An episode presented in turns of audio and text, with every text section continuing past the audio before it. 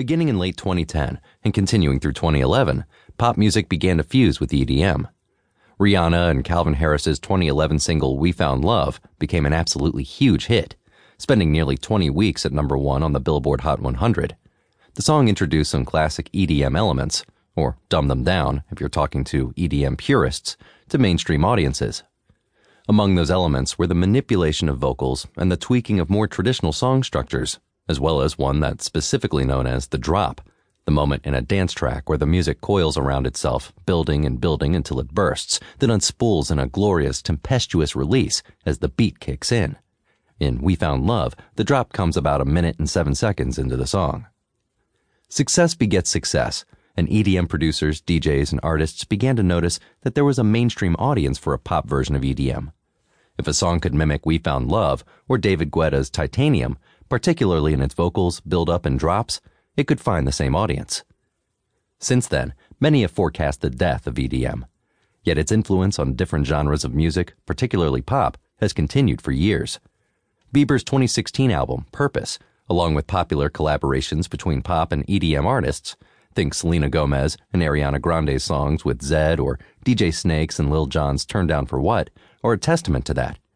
The popularity of dubstep, along with Skrillex's mainstream success and that wub wub sound you hear in so many pop songs, is evidence of it too. And earlier this year, Lady Gaga released The Cure, which features a chirping chimera like synth that mimics the music of the Chainsmokers whom she was trolling on Twitter just last year. As a result, American listeners and even artists seem to be burned out on the sound and are craving something new, something that doesn't sound like anything we've been hearing lately. The Despacito remix, which features a verse sung in English by Justin Bieber at the start of the song, followed by Fonsi's swooning vocals and Daddy Yankee's grit, helps to satisfy those sonic cravings. In particular, it focuses on intimate vocals and shifts away from high energy, choppy vocal synths and swirling drops. Between the smoothness of its backing instrumentals, its mid tempo groove, and its repetitive and very familiar chord progression, it's as if they've removed anything that could distract us from the interaction of the voice, the melody, and the language, says Alex Reed, an associate professor of music theory, history, and composition at Ithaca College. The fact that it's three men alternating verses makes it a showcase for subtle differences in vocal timbre. This upfront approach to vocals is something pop artists have begun experimenting with of late. Chris Harding, a songwriter and co creator of the Switched on Pop podcast, explained to me that songs with much more restrained, close up, nice vocals that feel intimate and feel more minimalist, like Bieber's verse on Despacito, as well as Selena Gomez's Bad Liar and Julia Michaels' Issues, have been growing in popularity. But this isn't to say that the only reason Despacito hit number one in America is that it sounds different and enjoyed some fortuitous timing.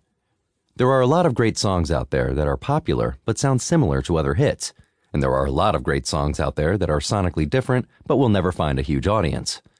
Despacito is a scorcher of a tune. The experts I talk to all agree. And standing out from recent pop music is only the start of what it has going for it.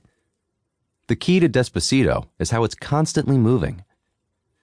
In addition to Bieber's buttery vocals, and the contrast between its reggaeton inspired style and the EDM inspired pop dance music of the past few years, its most pronounced feature is a thumping downbeat, aka what the Atlantic has called the boom cha boom chick beat. The opening and chorus of Despacito sink their teeth into you via a perpetual rise and drop.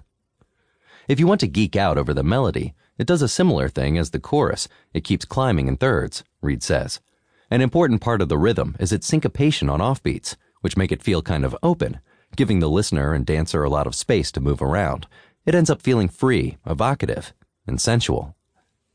To really hear the difference, listen to the melody in the opening verse of the Despacito remix and compare that to the chorus of Taylor Swift's Welcome to New York. The chorus of Welcome to New York feels like it wants to keep you at one moment or one level, while Despacito wants to keep climbing. One thing that stands out about Despacito is that Despacito opens on melodic movement, Harding says. What Despacito is doing is, instead of having a rise to this epic big moment, it's constantly moving. It's forcing us to feel different emotions.